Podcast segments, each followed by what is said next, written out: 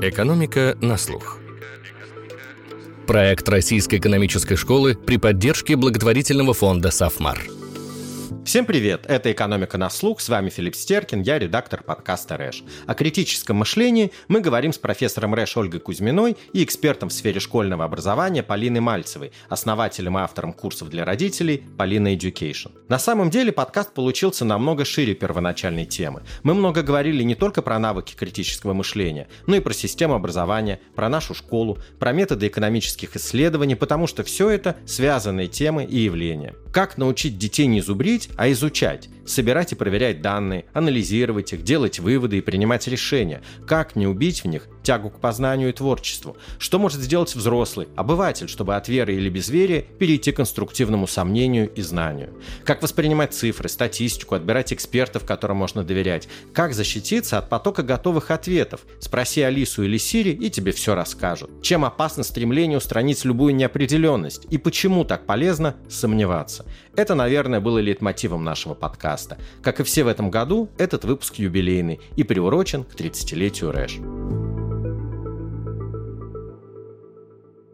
Полина, Оля, добрый день. Добрый день. Добрый день. Давайте начнем с определения, что, собственно говоря, такое критическое мышление, о каких э, навыках идет речь. И, Полин, давай с тебя начнем. Ты работаешь со школами. Ну вот давай со школьной скамьи и стартуем. А, давай. А, на самом деле нет единого определения, что такое навык критического мышления. Но в целом в образовании, если обобщать, что это за группа поднавыков, то это способность анализировать и оценивать информацию, достоверность источников, полноту этой информации, пересечения данных, уметь анализировать аргументы. Дальше возможность работы с этой информацией, что включает в себя логическое и структурное мышление, да, возможность из разрозненных фактов сделать какой-то синтез и вывод. И в конечном итоге приводит это к тому, что мы можем решать какие-то задачи и проблемы. Потому что для чего нам критически мыслить? Для того, чтобы решать какие-то вопросы, которые перед нами стоят в жизни. И это могут быть любые вопросы от того, какому врачу доверять, мероприятий, как э, лечить ребенка, до того, какую информацию читать по любой профессиональной теме, в которой э, мы хотим развиваться. То есть, по сути, это три вещи. Все input, да, вся входящая информация, анализ ее, умение ее доставать,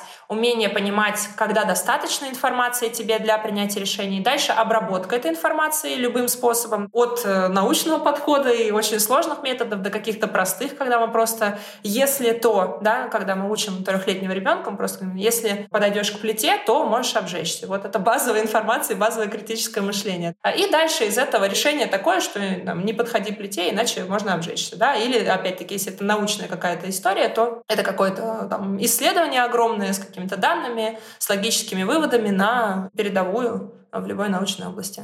Ну вот ты, кстати, сейчас упомянула детей. Где-то я читала, что у детей вот это вот причинно-следственное мышление, оно развивается где-то года в полтора, и что даже когда они сами еще вот такого не пробовали, уже знают, как бы могут понять, предсказать, какие будут последствия от того или иного действия. Это, с одной стороны, навык, который у ребенка формируется, с другой стороны, есть определенные свойства мозга, которые развиваются во времени в том числе. Что-то они могут уже понимать в полтора, и мы во многом недооцениваем то, как мы можем формировать их мышление и помогать им вот в этой базовой логике в детском возрасте. Но при этом основная часть тех областей мозга, которая отвечает за вот уже комплексные функции анализа, синтеза информации, критического мышления вот такого во взрослом понимании, она формируется в переходном возрасте. И поэтому до этого мы как раз не можем полноценно говорить о том, что ребенок может использовать научный подход и так далее. Они это делают интуитивно, когда залезают в лужу. Они туда залезают не потому, что они там какие-то злые, хотят маме насолить, а потому что хотят проверить, мокро, не мокро там.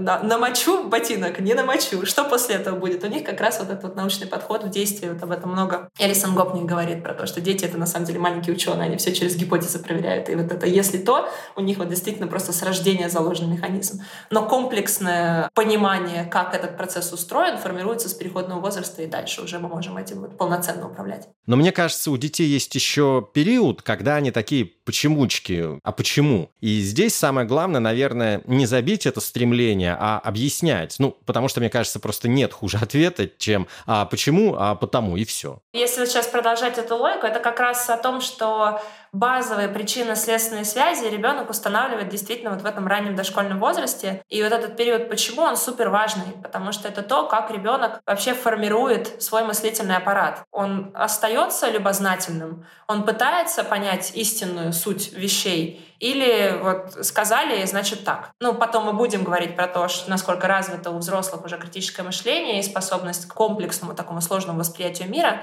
Вот если в детстве мы получали односложные ответы, а в школе уж тем более, да, в школе в принципе на все есть один верный ответ, то особенно нет возможности у ребенка понять, что ты можешь сам ставить гипотезы, исследовать, находить аналогии э, в других темах и так далее. Ну вот давай как раз и поговорим о взрослых, перейдем к ним. Оль, вот э, к тебе приходят уже достаточно взрослые люди. А насколько у них развит этот э, навык критического мышления? Здесь, наверное, немножко сложно сравнивать детей, скажем, с которыми сталкивается Полина в своей практике и людей, которые приходят сейчас, допустим, через 20, там, 25 лет, в зависимости от возраста. Наши бакалавры, сколько им там получается, лет 17, на более таких взрослых программах, соответственно, ребят еще старше. Наверное, не все из них имели возможность обучаться в таких вот классных школах, которые могут помочь развить эти навыки прямо с самого начала. И еще есть такой момент, что люди, которые сильнее заточены под технические науки, например, математика да, или физика, в этих науках все довольно строго. Яблоко падает, оно всегда падает на землю. С вероятностью 99,999%. У нас все-таки социальные науки, экономика, несмотря на то, что в нее пришли все, естественно, научные методы, о которых мы, я тоже надеюсь, сегодня еще поговорим. Тем не менее, это социальная наука, в которой бесконечное количество агентов, бесконечное количество неопределенности, разных факторов и всего того, что может повлиять на результаты, поэтому вот этого вот однозначного ответа никогда нет. И вот ровно в этот момент, мне кажется, случается такой перелом, когда нужно перейти к большому разнообразию этих вариантов, да, и понять, какой конкретно вариант подходит к текущей ситуации, какие конкретно предпосылки являются разумными вот в этой ситуации, а какие не очень. И вот из всего этого многообразия постараться понять, что происходит. Потому что вот даже если мы возьмем, скажем, статистику, казалось бы, распределение какое-то, да, это все такие описательные вещи, которые сами по себе без применения к реальной ситуации, они остаются описательными. Такой же пример из экономики, да, если у тебя есть какое-нибудь распределение знаю, доходности какого-нибудь индекса, и оно тоже такое красивое, конечно, там, скошенное и так далее, и тут вдруг какой-то не очень там сильный большой минус. И вот ты можешь придумать любой статистический тест, да, технический, который тебе скажет, ну, с некоторой долей вероятности, с некоторой долей достоверностью это как бы выброс да, в данных. Давайте его откинем, условно, да, не будем смотреть. А может быть, это наоборот какое-то супер уникальное, редкое событие, на которое надо еще побольше обратить внимание. И, может быть, нам нужно доисследовать, перестроить свои модели, исходя из того, что вот такие вот 5 сигма события случаются иногда. Может быть, оно даже еще более ценно для нас, чем та масса наблюдений, которая есть и так сама по себе в обычной ситуации. Поэтому вот, на мой взгляд, вот этот вот основной такой переход случается, когда мы идем от таких вот стопроцентных наук, где все заранее предопределено, мы знаем, вот мы работаем, у нас есть аксиомы, да, из них выводится все остальное. Шаг вправо, шаг влево, оно всегда вот ровно так происходит к наукам, которые гораздо больше в себе несут неопределенности, индивидуальных какого-то поведения индивидуального да, агентов. И тогда, когда нам становится очень важным, принципиально важным для того, чтобы что-то предсказывать или объяснять, почему именно так происходит, нам не хватает вот этого простого описания. А нужно ли тогда, в принципе, вообще отдельно учить навыку критического мышления? Или вот когда человек начинает учить какую-то дисциплину, ему объясняют, что есть исключения, что нужно критически относиться к данным. И, собственно говоря, я читал статью одного профессора педагогики из Штатов. Он написал, что все, что можно сделать, это научить лучшему из того, что было придумано, и критический взгляд, он появится сам по себе. Ну или там, как Гёте уж тогда уж если к авторитетам писал, вместе со знанием будет расти сомнение. Когда я готовился к подкасту, я решил, собственно, обратиться к опыту студентов, твоих студентов. И поговорил с Настей Небольсиной, студенткой четвертого курса. Мы вместе с ней писали подкаст про 90-е годы. И у нее тоже возник вопрос, а нужно ли, собственно говоря, отдельно учить критическому мышлению, или это просто должно быть частью обучения какому-то предмету? То есть имплицитно они эти моменты уже как бы, они встроены уже в курс. Ну, вообще вот э, формально у нас есть некоторые базовые блоки, то есть такие вот более технические да, дисциплины. Статистика, может быть, какие-то базовые вот такие вещи, которые очень важно знать, без которых ты даже следующий шаг сделать не можешь. А дальше, как только ты приближаешься к границе научного знания, а все наши курсы по выбору, они так или иначе строятся на исследованиях, которые только-только, вот только недавно были опубликованы. И, соответственно, в этот момент, как только ты погружаешься в эту такое вот научное познание, да, и в научную вот эту среду,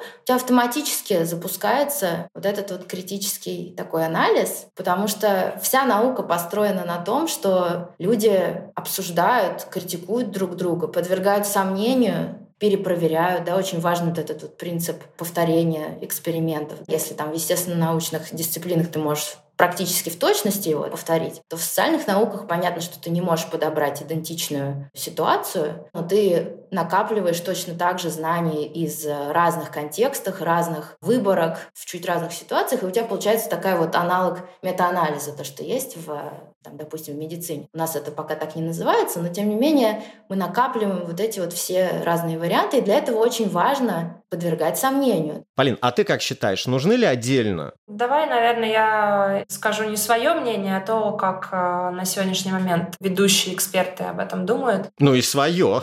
Да, безусловно, нужно, конечно, да. Я думаю, что здесь вопросов нет. Вопрос, как это внедрять. То есть, если мы говорим про формальное образование, школьное, да, то большинство школ стараются это внедрить в рамках э, всех предметов. И, по сути, это разница как раз между лекционным форматом, таким стандартным, который вот когда говорят, что школа прошлого века, она неадекватна да, современным запросам, не соответствует совершенно формат обучения и то, как обучали детей, и чему обучали детей, тому, какие вызовы перед нашими детьми будут стоять вот уже сегодня, и тем более, когда они вырастут. И в этом плане вот это фронтальное обучение, когда учитель перед доской вещает теорию, а дети ее должны выучить и что-то написать по этой теории, это как раз то, что сейчас, по мнению почти всех экспертов, да, это такой не самый эффективный, много исследований на эту тему, не самый эффективный формат. Максимально эффективный для обучения, для развития навыков — это активное обучение, active learning. Это формат, когда мы, у нас дети не объект обучения, да, то есть когда мы в них вкладываем что-то, что мы задумали в них вложить,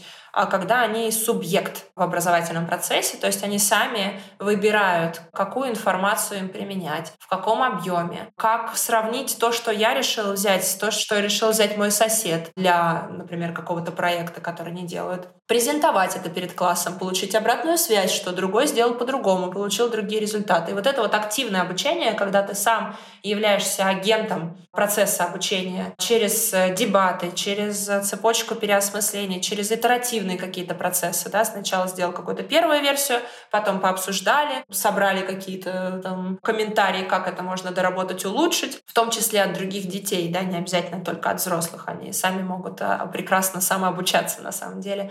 И вот эта итеративность улучшения, не боязнь ошибки, не боязнь проб, взаимодействие с другими — это то, что вот в будущем выходит в то, что говорит Оля уже на уровне там, научных работ. Это и конференции, и возможность э, дебатировать с коллегами, и возможность понимать, что ни одно, ни другое неплохо, это все работает в разных условиях, потому что у тебя был такой процесс в школе. Могу несколько примеров привести, условно, на уровне первого класса это может быть история в программе окружающего мира, когда дети экспериментируют с улитками и пытаются понять, какой там из 50 видов продуктов больше всего улитке нравится. Не в учебнике написано, что улитка любит такие листочки, да, а пусть они сами попробуют ей скормить все там условно от жвачки до мяса и понять, что как бы мясом она не питается, да, условно. И вот в этот момент у тебя зарождается да, навык критического мышления, анализа, синтеза информации и так далее.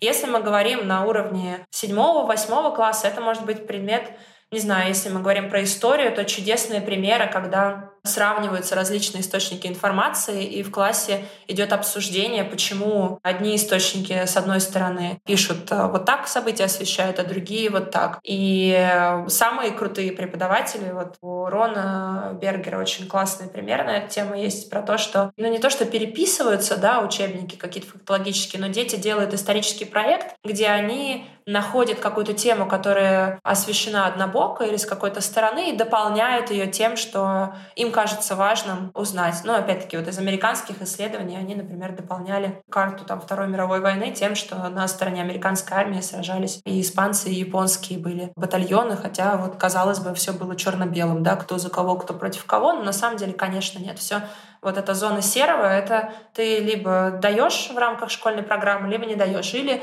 еще классный проект, я не знаю, та же самая физика. Мы берем и делаем проект по электрификации дома, когда дети сами моделируют дом, он должен, во-первых, стоять, это тоже физика, конструктив, это сравнение разных тем. Потом у тебя электросхемы тоже, не, то, что в учебнике написано, как соединять, а попробуй соедини. У одного дворец, у другого мост, например, с фонарями. И потом мы дальше это все смотрим, анализируем, анализируем. И в рамках этого у ребенка еще и вторая вещь, это уже даже следующий цикл происходит. С одной стороны, ты учишь тему, которую изучаешь, то есть в школе же есть набор тем, которые надо выучить, да, ну, такое знание современного интеллигента. Набор, на, набор знаний современного интеллигента, да, человек, который более-менее поднимает там про магнетизм, пишет без ошибок, и, не знаю, знает дважды два, ну и так далее. Вот. А с другой стороны, задача обучения на самом деле это сформировать у детей определенные привычки и навыки, которые им позволят потом всю жизнь обучаться и развиваться. И вот для этого у тебя просто должна быть привычка смотреть с разных сторон, делать какое-то творческое упражнение и понять, а как по-другому, посоветоваться с коллегой, позвонить кому-то, свериться с письменным источником, свериться с интернетом и научиться там отбирать качественную информацию от некачественной. Да? Потом, если мы говорим про старшие классы, уже понять, каким научным статьям доверять или не доверять, по каким признакам признакам. То есть там есть набор вот таких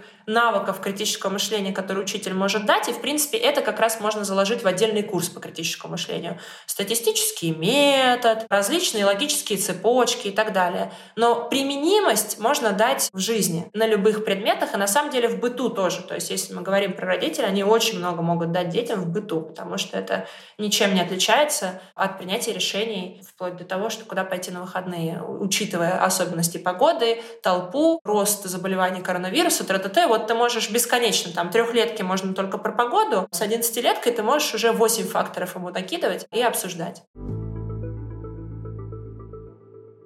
Но вот мне кажется, что, к сожалению, наше образование очень сильно отличается от того, что ты говоришь. Оно как раз, а, чрезмерно догматично, ну вот как ты говорила в начале, есть один только верный ответ. Б, оно настроено на зубрежку, а не на анализ. Возьмем, например, ту же историю. Какая разница, сколько было детей у Всеволода Большое Гнездо или как были расставлены войска в Грюнвальдской битве. Ведь о развитии страны это не скажет человеку ровным счетом ничего, если при этом ему не объясняли, а как влияет климат на историю, а как влияют идеи, не поговорят с ним про точки бифуркации, ну, условно, почему Александр Невский сделал выбор в пользу Орды, а не Запада, и какие это имело последствия, и прочее, и прочее, и прочее. То есть ребенок подготовился к ЕГЭ, возненавидел на всю жизнь историю и забыл ее как страшный сон. Такая воспитанная антикритичность мышления. Часто мы говорим про блестящее финское школьное дошкольное образование. А что там такого особенного? Мне кажется, мы возвращаемся здесь к тому, что мы обсуждали про пассивную и активную форму обучения. Если образование ограничено натаскиванием на набор фактов, которые надо выучить, конечно, это не образование в современном понимании. Но если мы говорим о том, что это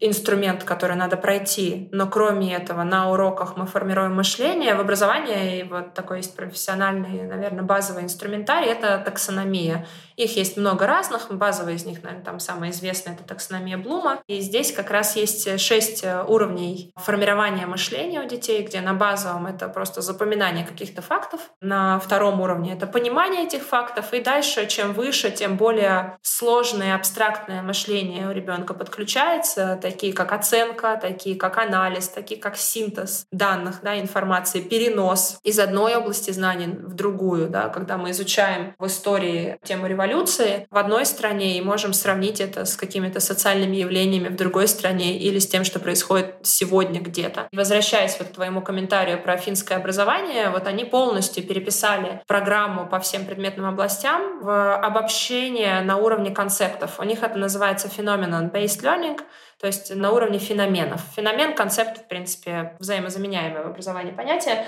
То есть это логика в том, что ты в конечном итоге, да, ты учишь факты, возвращаясь к той же самой истории, ты учишь, что был Всеволод, ты учишь, что была революция, ты учишь, что, я не знаю, была там тут засуха, а тут э, завоевание, но итоговый вывод из того, что ты изучаешь, это не дата правления какого-то человека, а это концепция социальная, сложная, понимание того, что при разных обстоятельствах в разных исторических периодах она по-разному себя проявляла. Например, концепт или феномен революции. В Азии вот таким образом разворачивалось по вот такому набору причин с такими-то ограничениями, с такими-то условиями. В Латинской Америке вот так было, потому что и вот это сходство, вот это различие, вот это условие, здесь ограничения, вот здесь такие условия. И вот это как раз верхний уровень таксономии, когда мы умеем анализировать и синтезировать и понимать взаимосвязи между событиями для перехода на вот этот вот концептуальный уровень мышления. Если в результате образования образования в школе у нас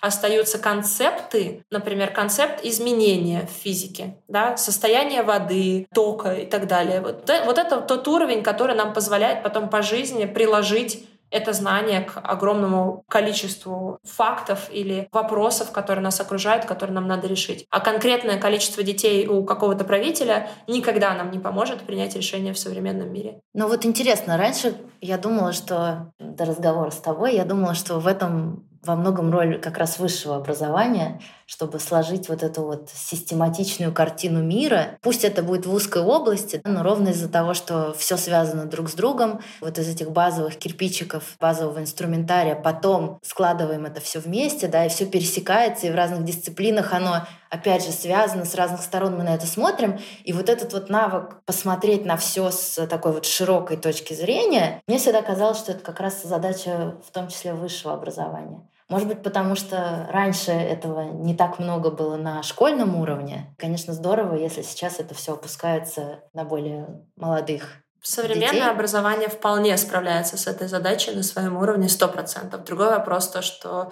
попробуй найди такую школу и таких учителей, которые обладают навыками такого взаимодействия с детьми. И очень интересное, например, исследование, когда сравнивали лекционный формат. И в школе, и, кстати, и в ВУЗе были такие исследования, фронтальное обучение и активное обучение. И дальше опрашивали детей, какой урок вам больше понравился, им больше нравится лекционный, потому что вот то, что вначале ты говорил про то, что сомнение — это не то, что нам нравится, вывод из какой-то активности, да, а по сути активное обучение, оно про то, что мы уходим с сомнением. И в этом плане фронтальное обучение с точки зрения отдачи для учителя, с точки зрения обратной связи от учеников, часто получает более высокие баллы как на школьном, так и на высшем образовании, но при этом те исследования, которые замеряют результативность э, детей, показывают, что фронтальный формат менее эффективный для усвоения знаний, для, ну, соответственно, для всех мыслительных процессов. Мне кажется, что есть еще один момент, который присущ нашей системе образования, ну, в массе, конечно, и который мешает самостоятельному критическому мышлению. Наша школа с самого начала заставляет бояться ошибки. То есть ребенок знает верный ответ, но он не дает его. Он боится ошибиться, особенно если все остальные дали неверный ответ. Это такой конформизм, воспитанный за школьной партой.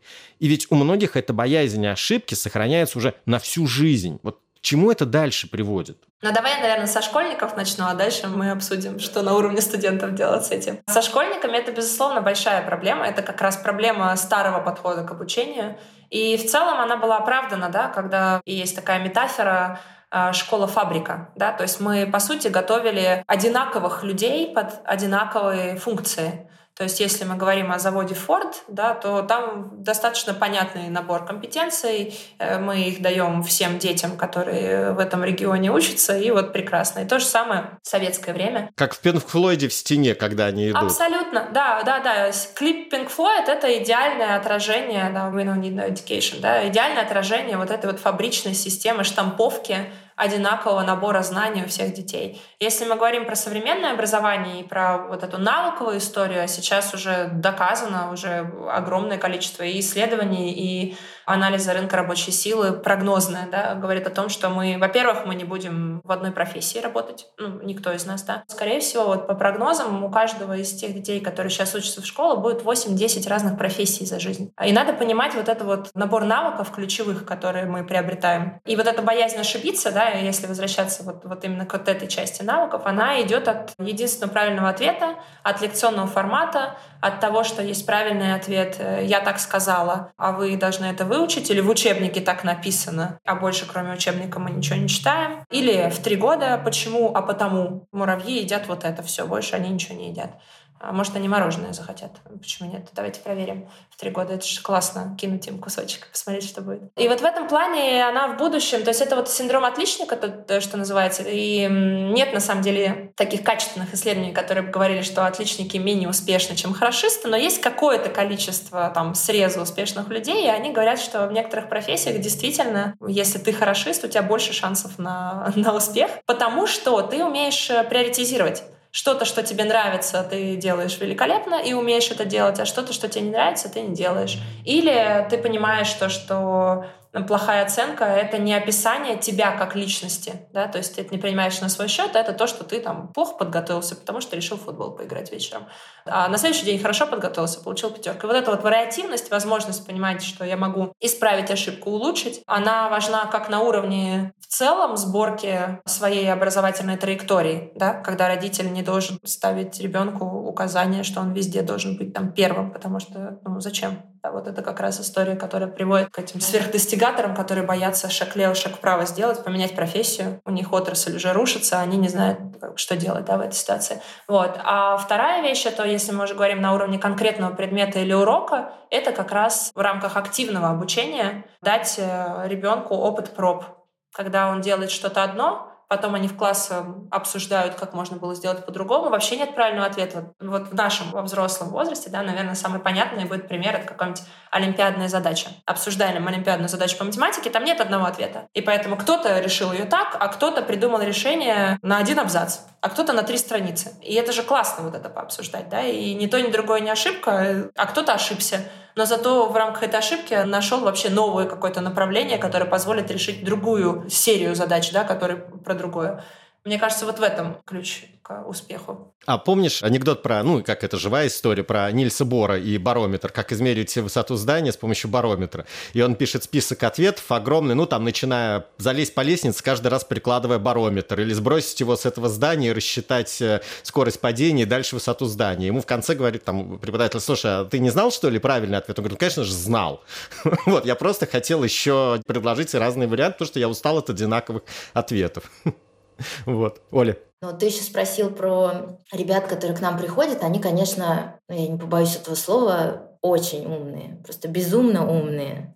Да, то есть надо понимать, что это некоторая выборка не очень репрезентативная да, людей, потому что выиграть там Олимпиаду, да, это не просто вот ты заботал, пошел и выиграл.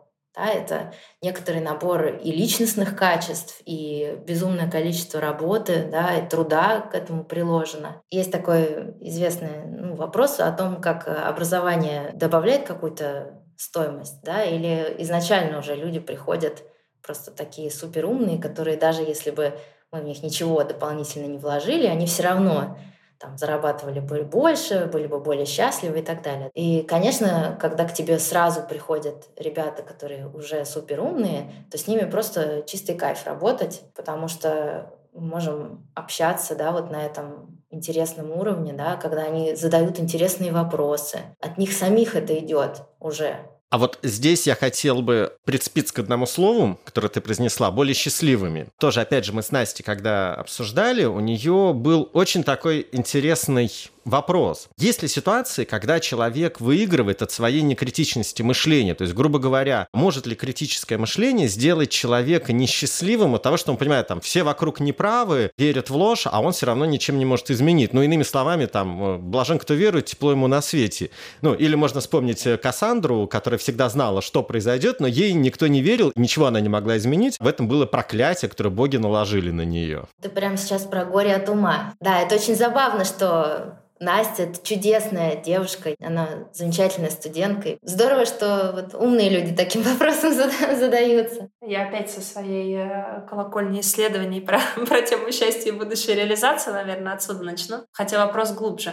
А если в базе говорить о том, что делает нас счастливым, то есть несколько ключевых факторов, которые вообще влияют на наш уровень счастья.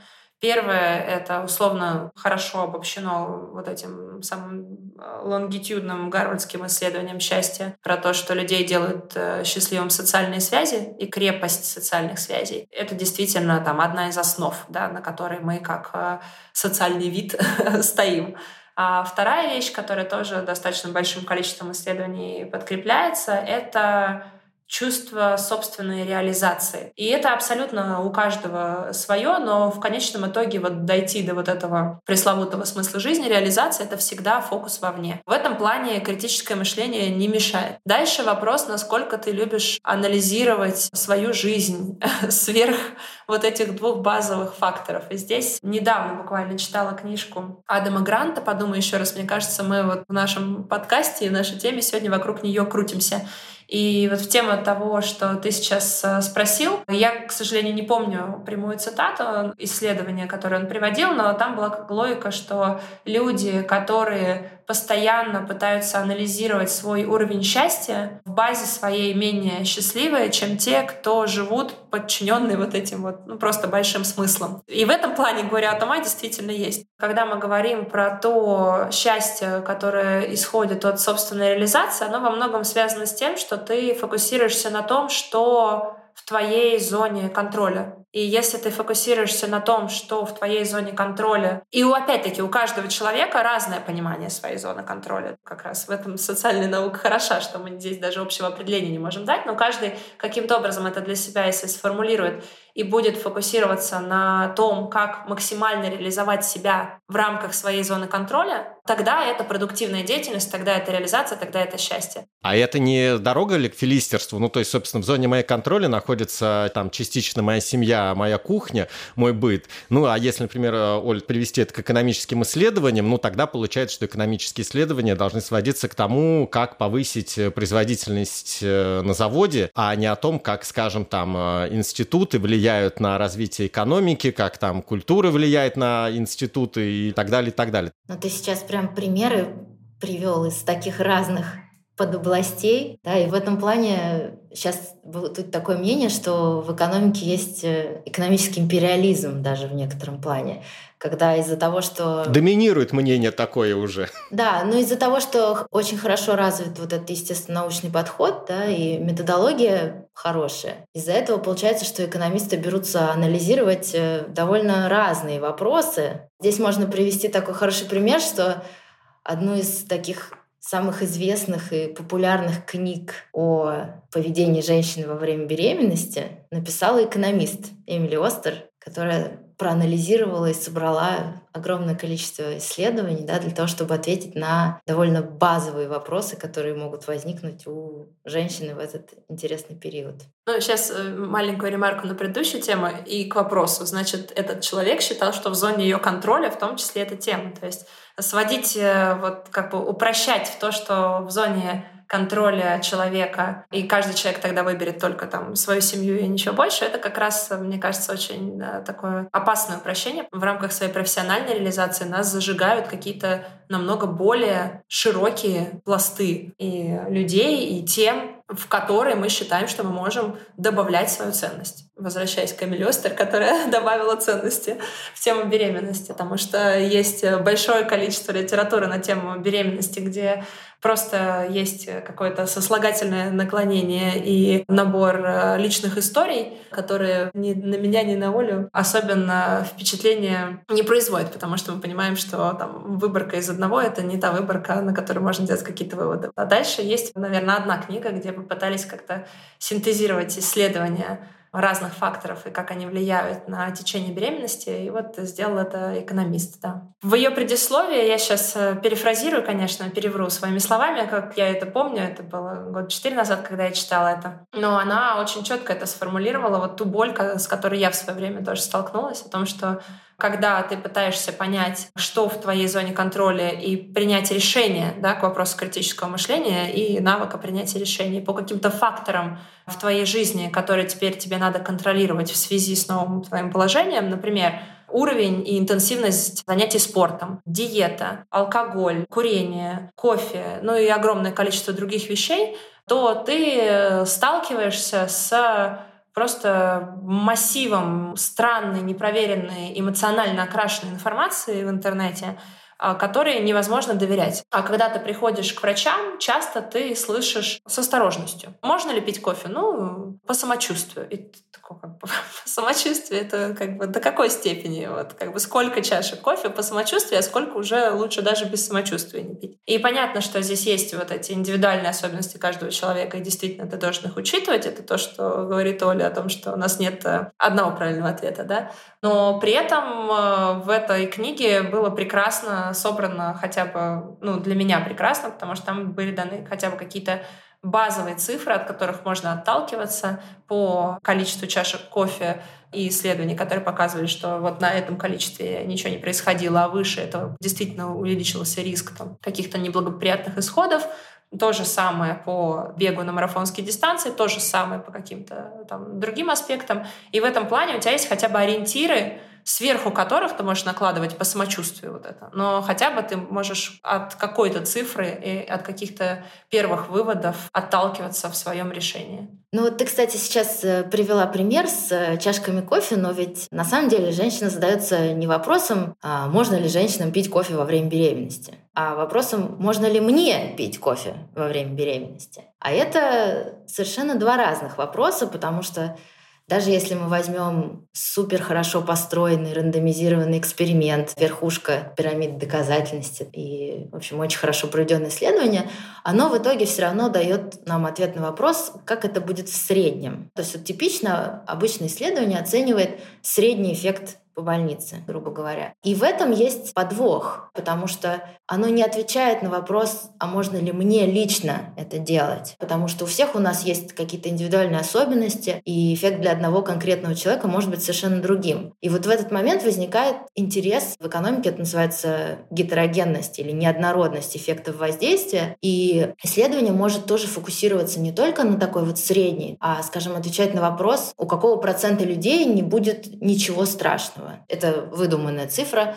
Сказать, что там от двух чашек кофе у 95% людей не будет ничего. Дальше ты уже сам можешь принять решение, достаточно ли тебе этих 95% или нужно, чтобы было 99,9. Тогда две нужно снизить до одной или до нуля. И в этом плане из-за того, что у нас нет, опять же, особенно вот в социальных науках таких классических метаанализов, очень важно, что когда мы накапливаем информацию, она собирается в том числе из разных подвыборок. Потому что получается, что да, ты оцениваешь, что это средний эффект, но из-за того, что это в разных ситуациях, на разных выборках, в разных каких-то контекстах, и если обобщенно они показывают что-то похожее, то у тебя гораздо больше доверия к тому, что и одному конкретному человеку, да, или одной конкретной фирме, или одному конкретному государству, или неважно, с каким агентом мы имеем дело, что эффект действительно будет такой. Но это вот такая, называется, фундаментальная проблема причин-следственности, что ты никогда не можешь ответить на вопрос, а как оно будет для одного конкретного конкретного человека. Просто потому что у нас не существует вот этой параллельной реальности, где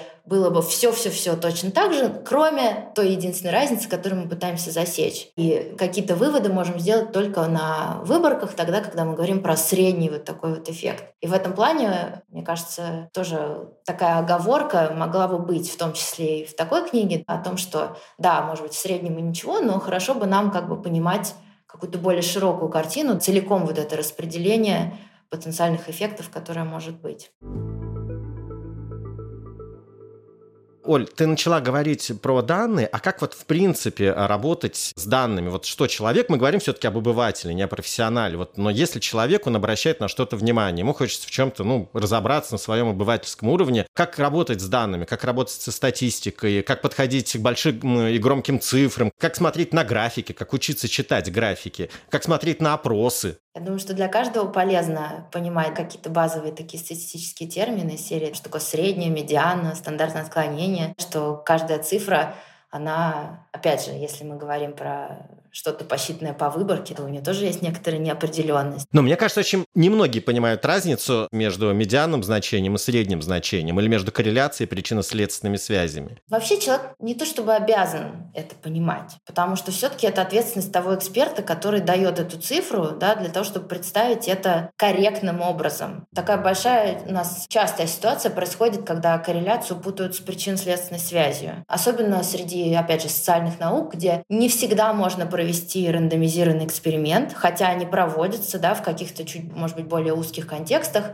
но ты не можешь, если ты хочешь отследить, как влияет какой-нибудь тип собственности фирмы на там, ее производительность, допустим. Ты не можешь просто взять и насильно заставить случайным образом половину фирм иметь э, какого-нибудь зарубежного собственника, да, а половину фирм не иметь. И потом так посмотреть 10 лет спустя, что из этого выйдет. И поэтому часто экономисты работают с данными, которые уже существуют, э, то есть которые не собраны под конкретную задачу, не сами провели эксперимент, а они уже есть. Ну, вот есть у нас какие-то показатели рентабельности, какие-то еще характеристики. И вот все, что мы можем из таких данных вытащить грязным способом, это вот корреляция. Сказать, что ну, в среднем компании, которые управляются зарубежным собственником, чаще применяют какие-нибудь передовые технологии, условно. Но это не значит, что это причинно-следственная связь, потому что для причинно-следственной связи тебе нужно активно поменять эту собственность да, и замерить, соответственно, результат. Но, тем не менее, опять же, вот к вопросу экономического империализма. Это экономисты придумали, как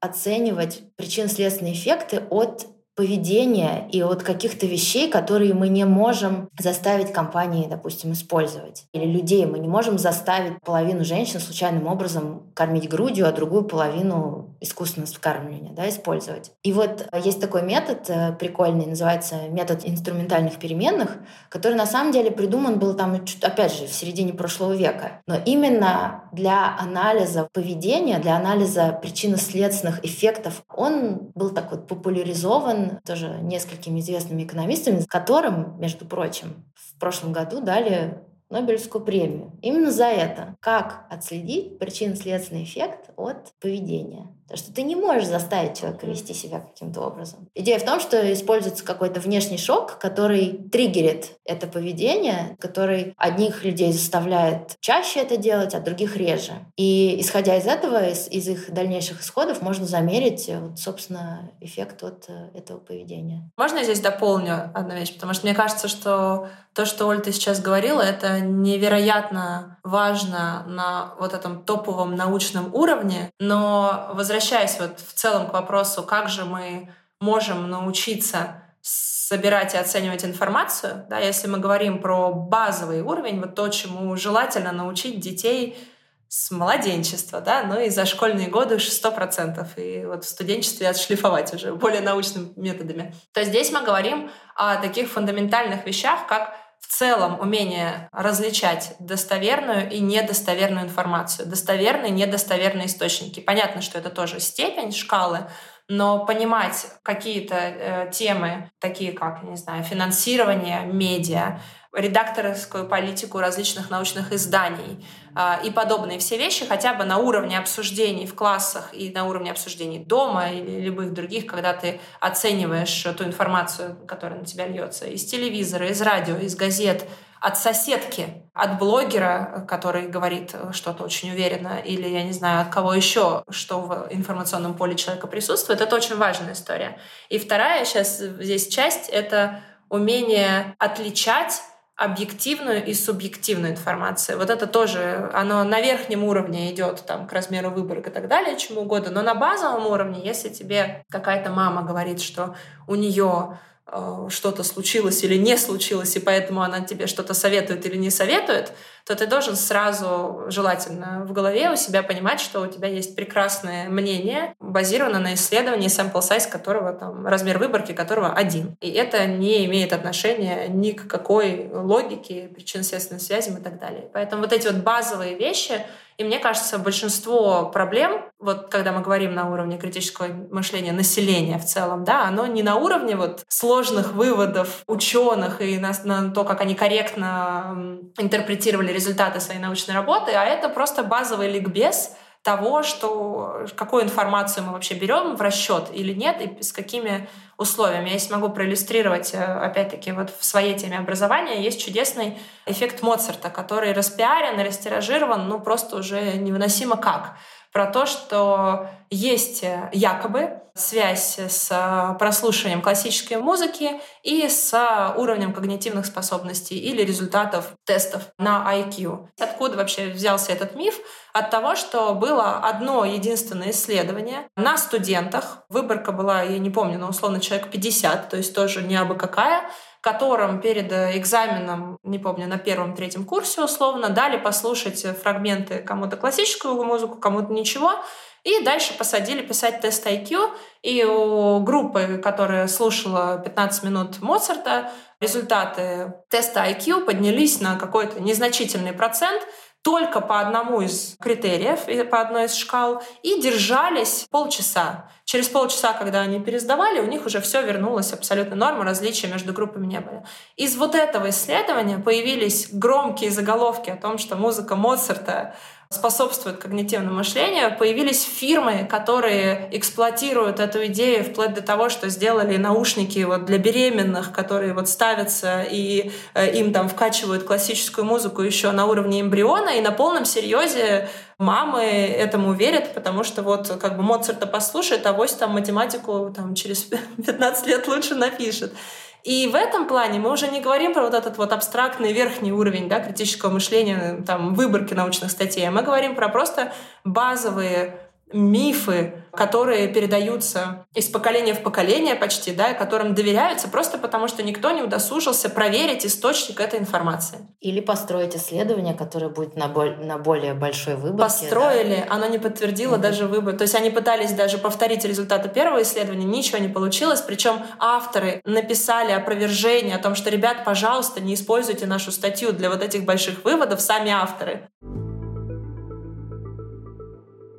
Хорошо, то есть мы приходим к выбору эксперта, мнению которого доверяем. Но как обывателю, который не читает специальных научных изданий, у которого нет времени для проведения, ну, скажем так, тендера, выбрать этого эксперта. Допустим, экономист известный? Известный. Книги писал? писал, аудитория большая, и кризисы предсказал, вообще все кризисы предсказал. И, естественно, человек, обыватель, начинает доверять этому эксперту, который предсказал все кризисы. И неважно, что он их просто каждый год предсказывает.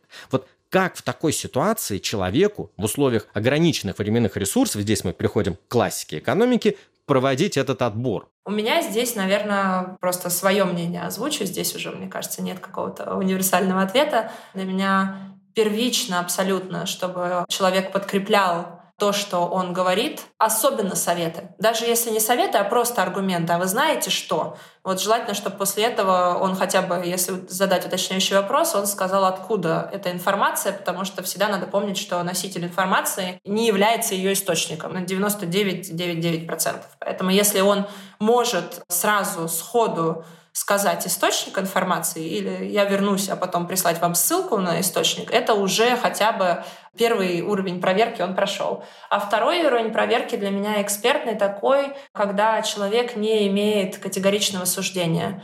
Потому что, мне кажется, то, что мы сегодня ну, по касательной обсуждали, это то, что в большинстве вопросов нет одного правильного ответа, который бы был правильным при любых обстоятельствах, на любом человеке, в любой ситуации. Да? И в этом плане, мне кажется, качество эксперта в том числе проверяется тем, что он не будет говорить, что да, всем детям надо там X, или вот такая таблетка 100% поможет всем. А когда он говорит, что да, есть определенные базы исследований, которые говорят об этом, о том, что в целом это помогает, вот если это помогает, то делай один, два, три, и вот кто это сказал, не я это придумал. И дальше перечень там исключений или особенностей, оговорок, где это может не работать. Но опять же, ссылка ссылки рознь, потому что у нас э, в науке можно всегда найти исследования, которые подтверждают любую точку зрения и любую вещь. То, что называем cherry picking, такой отбор под конкретную задачу. Но ты абсолютно права с тем, что мы вот в реальной жизни все время сталкиваемся с тем, чтобы найти эксперта, что в образовании, что в медицине, что в любой области. Вот этот вот доказательный подход, то, что называется evidence-based, очень здорово, что он вот так вот проникает в совершенно разные сферы. И, конечно, так как человек сам по себе, он не должен, не обязан разбираться во всем. Но вот найти этого эксперта, который опирается на исследования, опирается на науку в данной области, это очень важно. Здесь, мне кажется, все это подтверждает э, тезис о том, что самое главное это все-таки а, хороший уровень образования, умение сомневаться. Окей, ВВП вырос на 10%, а насколько вырос он в прошлом году? А какой мы ожидаем рост в следующем году? А вообще, а почему это произошло? Окей, а что было, ну, условно, там про Россию, если мы говорим, какие были цены на нефть или там как увеличились э, расходы бюджета в этом году и прочее, прочее. И вообще это реально или нет рост? Ты вот сейчас здорово привел примеры с процентами. Я вот очень люблю приводить э, проценты как пример. Знаешь, из серии, что если риск умереть э, одна тысячная процента, а потом какое-то воздействие произошло, и он стал не одна тысячная процента, а полторы тысячных процента. И вот риск увеличился на 50%. И кажется, что это прям, а, ну так прям очень много, да, но как только мы возвращаемся к абсолютным цифрам, оказывается, что, в общем-то, ну, в принципе, наверное, можно как-то с этим жить. И вот даже такая базовая вещь, как понимание процентов тоже хорошо, когда в школьном возрасте закладывается. А твой пример э, с кризисами, про то, как какой-то эксперт предсказал 10 раз подряд, мне очень нравится пример. Это такой, на самом деле, это экстремальный пример э, ошибки выжившего. Представь себе, что ты рассылаешь тысячу писем, говоришь, что завтра курс доллара увеличится. 500 писем ты пишешь, завтра курс доллара увеличится. 500 писем пишешь, завтра курс доллара упадет. Потом смотришь, наступает завтра. Курс либо увеличился, либо упал. И тем 500, где ты угадал, опять их делишь на две группы, половине пишешь «завтра курс доллара вырастет», другой половине опять «завтра упадет». И так по кругу, пока в конце там не оказывается, что есть несколько человек, которых ты подряд угадал 6 раз, допустим, да, или 10 раз, ну, неважно. Соответственно, взяв достаточное количество вот таких вот вещей, ты можешь всегда 10 раз подряд угадать. И совершенно не факт, что тот человек, который 10 раз подряд, как ты говоришь, угадал кризис, да, что это не один из вот этого вот два в десятый людей, которые просто случайным образом это предсказывали, и вот, конечно, одна крайняя ситуация реализовалась. На самом деле, мне кажется, в этом во всем очень важен баланс. То есть это не слепое отрицание всего чего угодно, это все-таки попытка анализировать, попытка увидеть самые хорошие знания, которые у нас есть на данный момент. Мне кажется, на самом деле, что это конструктивная вещь. Мы проскочили один блок, но мы все время к нему на самом деле возвращались. Это о тех ошибках, которые мы совершаем и которые мешают нам критически интерпретировать действительность и информацию. Ну вот, например, был такой момент, когда вот Оля, ты сказала про в середине прошлого века, и у меня сразу же какой век возник в голове? 19 разумеется. А какие вот вообще, что показывают исследования, какие ошибки люди совершают, анализируя действительность. Что мы должны знать о своем мышлении? Потому что вот я тоже вспоминал все время Толстого, который говорил, бойся не незнания, а ложного знания. Лучше ничего не знать, чем считать правдой то, что неправда, и думать, что небо твердое, и на нем сидит Бог. Ну, я, опять-таки, со своей колокольни детского развития могу э, начать. Да, вот в этой теме есть несколько фундаментальных э, тем, которые, на мой взгляд, если родители будут лучше понимать, то они смогут избежать каких-то базовых ошибок в детском развитии. Первое — это понимание ведущего вида деятельности у ребенка. Очень часто родители не знают, например, что дошкольный период с трех, ну, условно, с трех до семи — это период э, сюжетно-ролевых игр,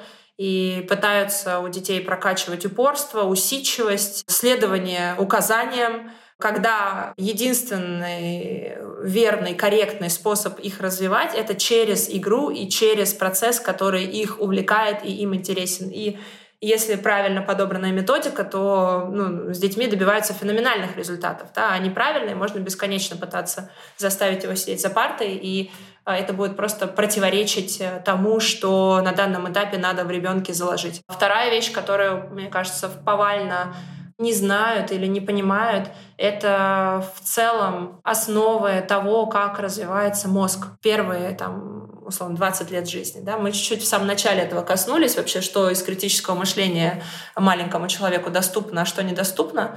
Но также есть вещи, которые малышу просто недоступны. Концентрация внимания, например, да, в среднем это возраст плюс одна минута, это предел. И когда мы говорим, что ребенок там должен как-то концентрированно чем-то заниматься 20 минут, а ему 4 года, ну, он, он не в состоянии просто физически. Или когда мы с ребенком первого класса пытаемся обучать его якобы ну, как родители, нам же важно, чтобы вот навык планирования, и вот планируем с ним какие-то цели до Нового года в сентябре, не знаем просто, что ребенок не в состоянии мыслить категории планирования на 4 месяца вперед. Просто не в состоянии, у него нету грубо сказать, у него нету этой части мозга, все, точка. И если ты просто будешь какие-то вот эти вещи понимать, или что до трех лет у ребенка почти отсутствует часть мозга, отвечающая за сдерживание его эмоций. Ну просто нет, он не может. И часто, когда двухлетку просят вести себя прилично, он не может, ему нечем.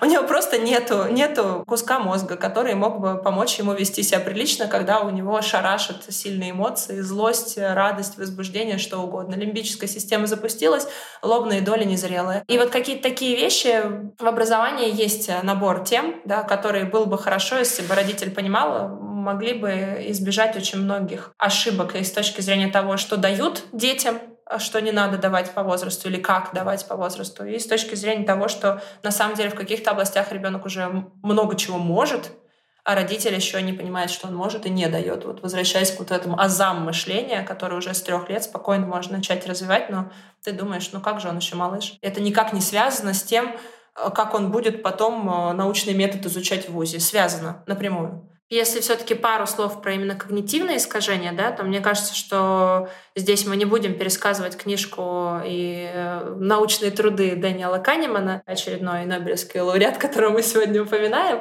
но им подвержены все. И он начинает эту книжку ровно с того, что он первую публику, на которых опробовал э, вот эти когнитивные искажения, это была конференция, опять-таки могу своими словами переврать, но условно это была какая-то конференция ученых в области статистики которым он рассказывал про когнитивные искажения, приводил примеры, и они все в эти примеры попались. Поэтому здесь надо просто учитывать, что это просто свойство нашего мозга. Это и такие искажения, как baseline, то есть приход к тому числу или к тем данным, которые тебе назвались. Да, если говорят, что за эту кружку вчера заплатили 10 рублей, ты сегодня сколько готов за нее отдать? Цифры будут вокруг 10, никто не скажет миллиард. Вот. А если тебе скажут, тебе за эту кружку вчера там кому-то заплатили миллиард, ты сколько? Мало кто скажет 10. То есть, и, и, к сожалению, просто каждый из нас ловится на подобные вещи, и таких искажений их очень много. Есть прекрасные статьи, которые их перечисляют с, с ключевыми упражнениями, как в них попасться. Это все очень увлекательно почитать. И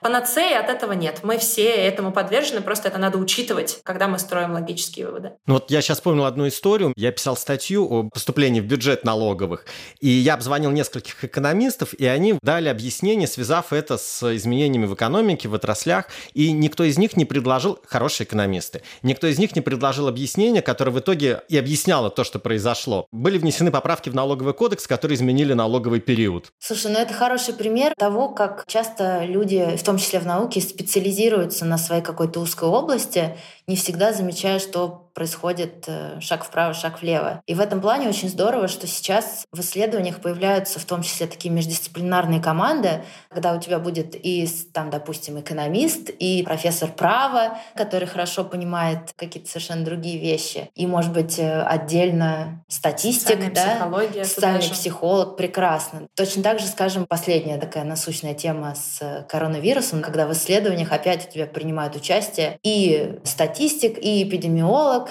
и клинический да, врач, и в том числе экономист, потому что надо понимать стимулы и как это все должно быть построено.